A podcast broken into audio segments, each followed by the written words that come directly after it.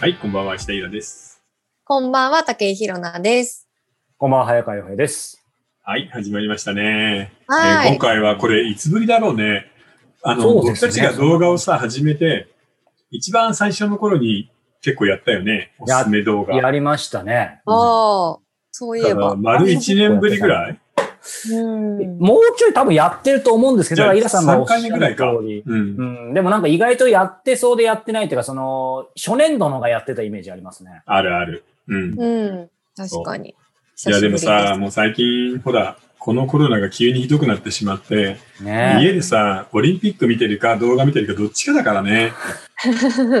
あまもうやる気起きないですしね、いろいろ暑くてね、この暑さで。そうね。暑い上にね、非常事態宣言になってしまったから、もう本当動画見てるんだよなう。ん確かに、できることが限られますからね。うん。ということで、今回はですね、はいえーはい3人の、えー動画のおすすめをやってですね、まあ、誰がいいのを勧められるかっていう、あ、そんなまたハードル上げないでください。気えーそういう感楽に、気楽に。いや気楽にやりますけど、でもはいさすがにさ、なんかおすすめするっていうと、はい。あ、この人はこういうふうに見るんだっていうのが出るじゃない。うんそれをまた見るのが面白いんだよね。さすが隠れ、隠れ S の石平先生ですね。うん僕らはね、ちょっと。さあ、ということで、はい。一発いってみます？はい。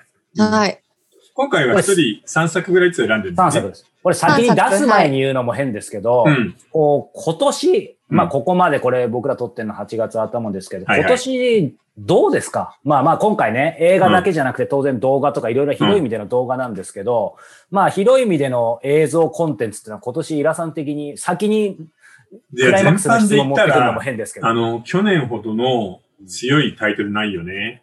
あやっぱりそうですか。うん、去年はね、愛の不時着とリテウォンクラスっていうのがあったから、それだけでね、確うかに。ん。うんうんうん今年はね、それに匹敵するのはちょっとないんだよね。うんうんうんで、映画もまだ入ってるのは弱い。だから今実は一番期待してるのは、ちょうどこのね、配信される時期に、アマゾンに新エヴァンゲリオンが入るじゃない。ああ、そうか、そうですね。新エヴァの最終章が。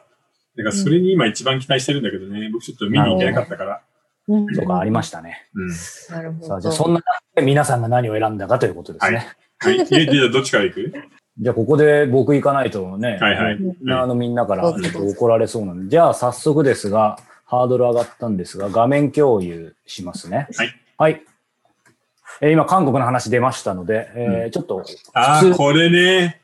7番棒の奇跡ということで、これ実は結構前なんですが、ネットフリックスでですね、あ、イラさん見たことあります、見た見た。これ面白いよね。はえーうん。まあ、あの、ここにあるようにですね、このお父さん、今写真でおえーお父さんと子供が写ってるんですけど、お父さんが知的障害を持っているんですけども、まあ、ある日突然、えー冤罪でですね、殺人容疑をかけられちゃって、もともとこの父子二人でそあの、暮らしてたんですけど、うん。あの、もう牢屋に入ることになっちゃって、うん。そこからこう、娘と、えー娘がまあ悲しんでる中で、まあね、ちょっとだけネタバレしちゃうと、その、えー独房、独房というか、他にも入ってる犯罪者の人がいるんですけど、そんな7の番棒ね。そうはい、7番棒に入っていってですそうね。。女の子が入ってきちゃうの。えー、で、え7番棒で囚人たちとお父さんと一緒に暮らすのよ。そう。ー、面白そう。そう。で、しかもね、囚人たちがみんな犯罪者のくせにめっちゃいいやつなんだよね。そうなんですよ。なんかもっと暴力団員で、なんか文字が読めないね、あの、組長とか、あと、えー、これ絶対見たい。あと詐欺師だったりね、あの、ちょっとオカマの、えー人だったりとか、しかもみんなめっちゃいいね。これね、最後に娘がね、ああなるんだよ。なんですよ。え、何？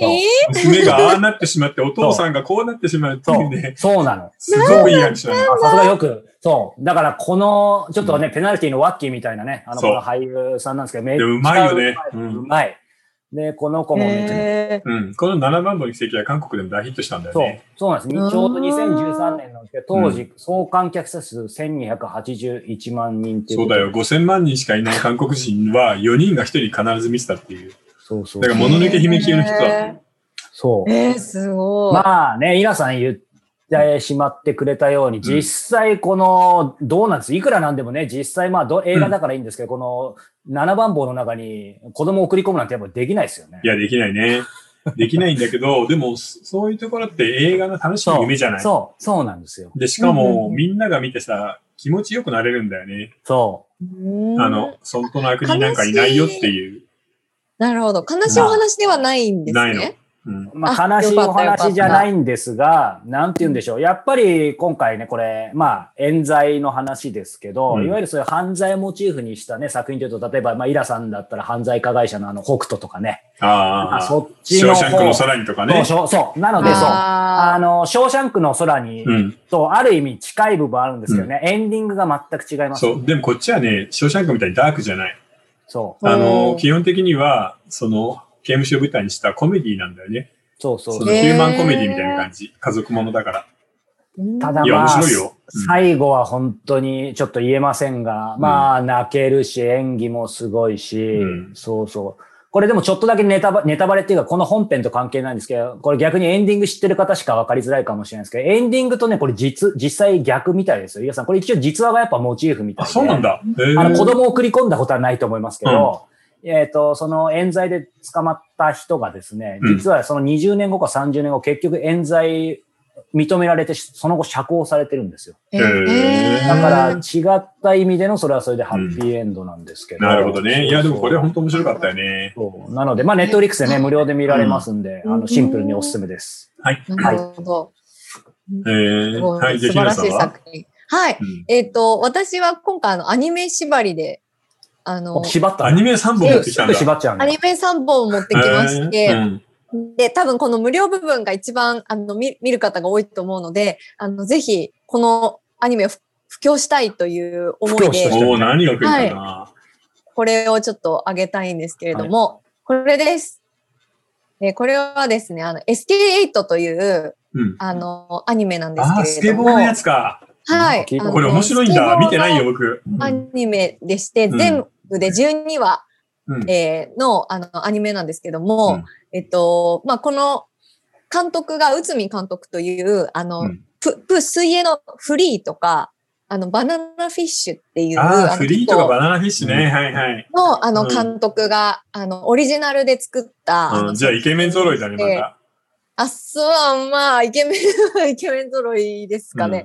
はい。で、2021年の1月から4月までテレ朝で放送してた、深夜枠であの放送してた、えアニメなんですけど、この、あの、主人公の、えっと、スケボーが大好きな高校2年生の主人公のレキ君というのがいまして、まあ、うん。彼スケボー大好きなんですけど、一緒に滑る、まあ、仲間がいない、まあ、一人ぼっちでずっと滑ってたところに、まあ、カナダから沖縄に転校してきた、あの、同じ高校2年生のランガという、あの、水色の髪の毛している男の子なんですけど、に、あの、が、えっ、と、スケボーの魅力を歴に教わって、その成り行きで、あの、深夜沖縄にある、こう、閉鎖された、こう、鉱山、鉱山、廃鉱山みたいなところで、うん関係者しか入れないスケートボードの S っていうレースが、こう、深夜に開催されてるわけなんですけどそね。こにたまたま巻き込まれてしまって、うん。あの、どんどんこう、バトルを繰り返していくっていう、スケボーバトルものなんのそうなんです。予想外だったな。うん。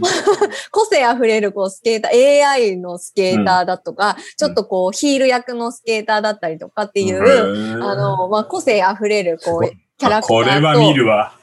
と、あとあの、絵がめちゃくちゃ綺麗っていうことと、あとやっぱりバトルでスケボーっていうこう躍動感のある、あの、アニメなので、その構図とか、その、なんでしょう。デザインっていうのがもうすごくあの素晴らしいっていうことと。なるほどね。これはちょっと僕も目から売るから見逃してたわ。そうなんです。で、あともう一つあって、うん。あの、中にいる方、その、そもそもこの SK8 を作っていらっしゃる方がほぼ女性なんですよ。えへえ。だから、この女性目線から見うんたアニメの楽しさみたいのがダイレクトに伝わってきて、うん。女性ファンがこの SK8 ってすっごく多いんですよ。えーアニメだけじゃなく、そう、うんアニメだけじゃなくて DVD のパッケージだったり、出る商品だったりっていうのうんが全部こう、なんて言うんでしょう。ちゃんとブランディングされてて、そういうところもハマる要素なのかなと思うんですけど。いや、しかもちろんさ、オリンピックで堀米くんも金メダル取そうったしなんですね。ね。はい。あの、楓ちゃんもね。うんそう、その時に一緒にあのトレンド入りしてました、SK8 ってへいや、でもこれは見たいな。うわーな、これは見逃してたわ。そうえーこれぜひ、ためになるね。見てほしい。これが、あの、レキ君で、こっちがランガ君っていうんですけど、うんこの二人の、こう、レキ、あ、レキっていうのが R から始まって、ランガっていうのが L から始まるとかっていう、そういう細かいなんか設定とかもあったりとか、あと最初のスタートと最後の終わりの組み合わせてみると、うん。面白いことがわかるとか、なんかそういう、なんていうんでしょう、伏線みたいなのがすごく入ってて、うん。何回見ても面白いアニメいうあーじゃあ本気で作ったんだね。そうか、はいそんなの見逃してたとはな。はい、ぜひこれは見てほしい一作です。はーい。いや、これ素晴らしいね。僕、これ見てみます。はいさあ、で、僕の方はですね、ちょっとジャンル別に分けてみました。はい、最近見た映画。これ、おえー、トゥモロー・ウォー SF ね。ね。うんうんうん。あのー未来に宇宙人が攻めてきて、えー、まあ、あのータイムマシーンで現代の人を送って戦わせるっていうような話なんですけど、はいまあ、アマゾンです。それとあの、来る。これはあの、ボギワンが来るの映画がね、前に一回見てたんだけど、もう一回チェックしようと思って見直したって感じね。これもアマゾンうん。で、詩人層の殺人は、えーミステリー。面白あーありましたねそうなのにうん何もついてない。まあまあまあぐらい。無印。はい。うんそして、アマゾンでブラッドショット。これはあの、あの人、えー、ワイルドスピードの、うんあの、体のごつい人。え、なんだっけ？はいワイルドスピードの体のごつい人。そうそう 誰絵には出てくるけど、うん誰。えーそれで、えーエクストリームジェブは韓国映画で、あの、警官、張り込みをしている警察官たちが、あの、チキン屋さんをやってそれが当たってしまうっていう話です。うん。そして最後に、えーブラッド・レッド・スカイ。えーこれネットフリックス。これだけネットフリックスかな？で、うん今回の僕のおすすめは、これです。じゃん。あ、プラットレットスカイ。これね、うんネットフリックスに入ったばっかりで、ええー、こ怖い。れなんだけど、これね、要はね、珍しいことに、うんドイツとイギリスの合作なんで、ハリウッドじゃないんですよ。英語作品なんだけど。えーで、予算もめちゃめちゃあるわけじゃないんだけど、ああ、でもそういう方がね。ともかく素晴らしいのはね、脚本の出来が本当にいいの。へどんどんどんどん窮地に追い込まれていく2点3点しながら、え。はいは勝ったと思うとまた敵が強くなってっていう、ほら、ヴァンパイアなので、い。えーヴァンパイアの力が乗り移っちゃうんだよね、敵のテロリストに。うんなんていうのを、い一つの飛行機の中で、2点3点するストーリーがすごく出来が良くて、僕最近あのーハリウッドの脚本の書き方の本とか読んでるんだけど、そのお手本みたいな出来になってるんだよね。あ、そうなんですか。うん、で、ちなみに設定は、ヴァンパイアになってしまったお母さんが、骨髄移植でその病気を治そうとして、うんヨーロッパからニューヨークに向かっているの、飛行機が。うんうんその飛行機が乗っ取られて、お母さんがそのショックで、え飛行機の中でヴァンパイアが発症しちゃうっていう。すごい。で、お母さんのこの、えースキンヘッドのお母さんとばテロリストが戦い、で、テロリストに噛みついたんで、テロリストはヴァンパイアになりっていうことで、で、しかもさらに、150人とか200人とか乗ってる飛行機の中がヴァンパイアだらけになるっていうような、とんでもない展開なんだけあーいいっすねど、えー素晴らしくよくできてんだよね。なんか今の、そう、とこだけ言うと別に悪い意味じゃないですけど、なんかちょっとあの B 級にありがちもう完全にな B。級です。でもその面白さを、その、うんい一流に作ってるみたいな感じなんそうそうそうそう。だからこれ本当にあの、ヨーロッパ映画の底力を感じたね。久々にこういうアクションもので、あ、こんなによく作れるんだっていう。ま、またいいですよね。その、普通ね、一、つか二つじゃないですか。つまりその、なんだろう、ヴァンパイアものとか、ねえっ、と、飛行機ハイジャックものとか、だからその辺がなんかもう三つぐらい組み合わせた、そうそうそう、そこなんだよね。で、しかも、お母さんと息子だから小さい男の子もいるので、ああ、そっか。お母さんはその子を守るためにテロリストに立ち向かっていくんだよね。なんかこれは面白そうだな。うん。いや、よくできてたね。だから実は今回これがなければ、はい。まあ、テモロー・ウォーがそこそこよくできた SF だったので、うんお金もすごいかかってるしう、ん、200億級の映画だと思うんで、そっちかなと思ったら、うん。うん多分半額以下で作った、うんこのブラッド・レッド・スカイが勝ってしまったっていう感じかな。面白いよあの、暇な時にあまり難しいこと考えずに見て。ああ、いや、もうそしたら夏はね、最後の方で。で、うわーすごいな、こいつらって思うから。あもうこれえーその脚本を作った、これをちゃんと監督できた監督は素晴らしいな。ああ、面白そうう。んヨーロッパっていうのがまたちょっと惹かれますね。そうだね。ドイツ映画なんてめったに出てないもんね。うん最近。うん。なので、これが、えー僕の、このところの英語のおすすめです。はい映画のね。ありがとうご面白ざいます。そう。いいですね。はいねえうん。いや、でも動画面白いよね。あ面白いですね。うん。もう暇つぶしには最高。はい。でで、も本当、本当。人生のうん暇がますます増えてない。本当ですよねこれがつ常になってきましたよね。うんこのまま生き抜けるんだったら、それはそれで悪くないなと。うんうん確かに。さあ、えー、じゃあ本編入る前に、えー、ぼちぼち、えー、ご質問、あと、えーご感想なんかもいただいてますか？はい。お便りからじゃああ、行きたいと思います。はいうんはい。石田さん、早川さん、武井さん、こんにちは。はい、こんにちは。こんにちは。えー先日、私の書棚のベテラン本たちを見てはぜ、激しく同意したのでお便りしました。おねーえこのタイトルを見て私も一番に浮かんだのが伊丹十三さんたちの本でした。うんうんうんえー会社に入った頃、同期の男性からもらったのが伊丹十三さんの女たちよでした。おーはい初めはい。て読んであまりの面白さに驚き、続女たちよやヨーロッパ退屈日記など次々買って読みました。結局、その絵本をくれた男性が今の夫です。へえ、いい話だね。いい話ですよね。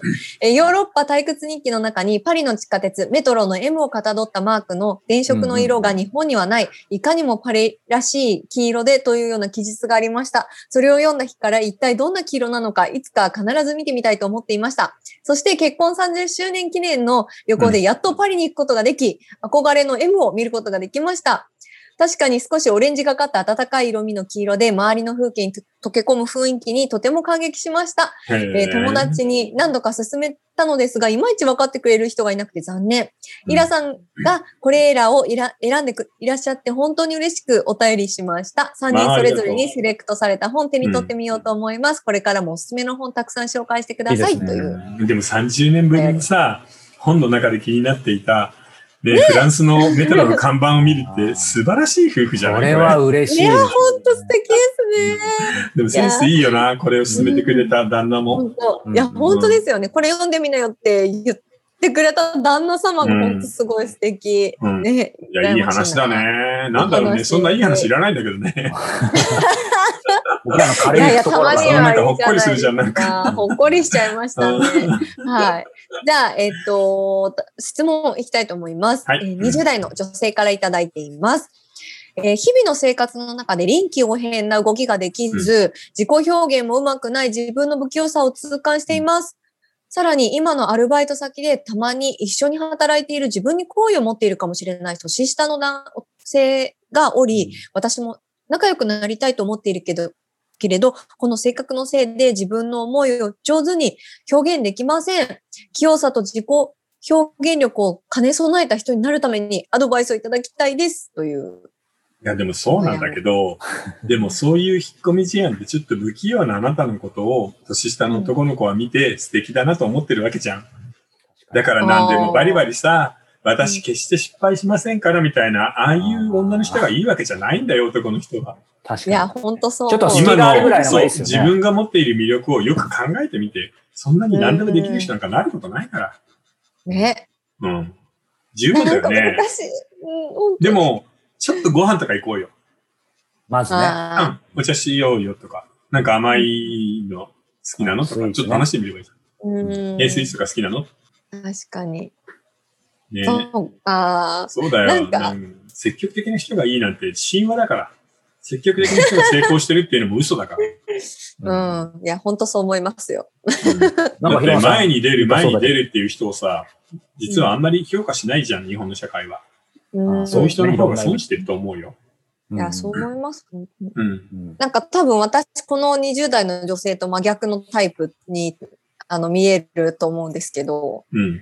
あの、強くならざるを得ない女っていうのも、それはそれで辛いですけどね。なるほどね。第二次大戦下のロシアみたいなわけね。いや、本当ですよ。追い込まれたね。追い込まれて強くなるしかない女。うん。いや、でも本当に僕そこはなんかちょっと、そんなになんか有能でバリバリできてうん積極的でみたいなのをお勧めしないけどな。そういう人はあんま面白くないし。まあ、しかも仮にね、一時的にできても絶対持たないですよ。うん。だからね、日本はカルロス・ゴーンみたいなのはうまくいかない。ああ、そうですね。確かに。だから、なんかあなたのままでなんかいいところをちゃんと見つけた方がいいと思うし、うん彼はそこを評価してると思うけどね。うんねもう今のだって時点でままでね。うんね、自分に好意を持ってるかもしれないってことは、そういうあなたが好きってことですよね。そう、でも、ともかく一回お茶しるかご飯食べに行こうよ。あんま考えないそれでいいかもしれないですうね。ん。うん。お休みの時とかにさ、そうかそうか確かに。あるいはバイト帰りにちょっと、サクッと。いいじゃないですか。ううんん。なんか、この間、うん。たまたま一緒に車に送ってった女の子がいて、20代前半の。はいはい。で、その子もすごくこう、資料深いというか、うん。まあ、引っ込み思案な、おとなしい感じの子で、うん。なんかそれをどうも悩んでるみたいで、うん。なんかもっとこう自分、自己表現というか、自分を出せないというか、あうんの、あの子と違って自分はそんな快活になれないっていうことにすごく悩んでいったんですけれど、うん。私からしてみたら逆にあなたが羨ましいよという。なるほどね。やっぱり自分の魅力って本当に自分で気づけないというか、うん。なんかこう違う誰かになりたくなっちゃうもんなのかな。なるよね。それと不思議なんだけど、自分でここは欠点だと思ってるところが一番強い魅力だったりするんだよね。ねえ、そうなんですよね。だから人間って不思議なので、あんまり自分はここがいいとか、ここが悪いとか考えすぎない方がいいかもね。うん、確かにそうかもですね。そう、自分の一番ここが強いと思ってるところが一番の欠点だったりするじゃん。うん、うん、うん、うん、うん。本当にそっか。なんか私も励まされたな。うんですね。いい話なので、進展があったら教えてもらいたいよね。そうですねねうん本当ですね。うん大丈夫、はい大丈夫。頑張ってください。はい、ありがとうございます。ートしてね。うんはい。ね、はいうんありがとうございます。はい、ありがとう。はい。さあ、えーということで、えー、おとらじ、えーこの後、えー続き本編では、えー僕たちの、えーおすすめ作品を引き続き紹介していきたいと思います。はいえーこの本編の方、続きは、え3通り、えーご覧いただけます。えー YouTube メンバーシップ、えーニコ動、えーそして、えー audiobook.jp。これ結構、あの、ここれで聞いてますって人最近よく聞いてですね。えーこれ音声の方でね、聞いてる方もいるので。えー確かにね、正直音声だけあればいいよな。ていうか、おとらじですからね。それそうね、ラジオだもんね。はい。なので、はい。皆さん、えーぜひぜひ、えーお好きな方法で、えー本編続きをご覧になってみてください。それでは、後ほどお目にかかりましょう。お耳にかかりましょうかな、両方ですね。うんはい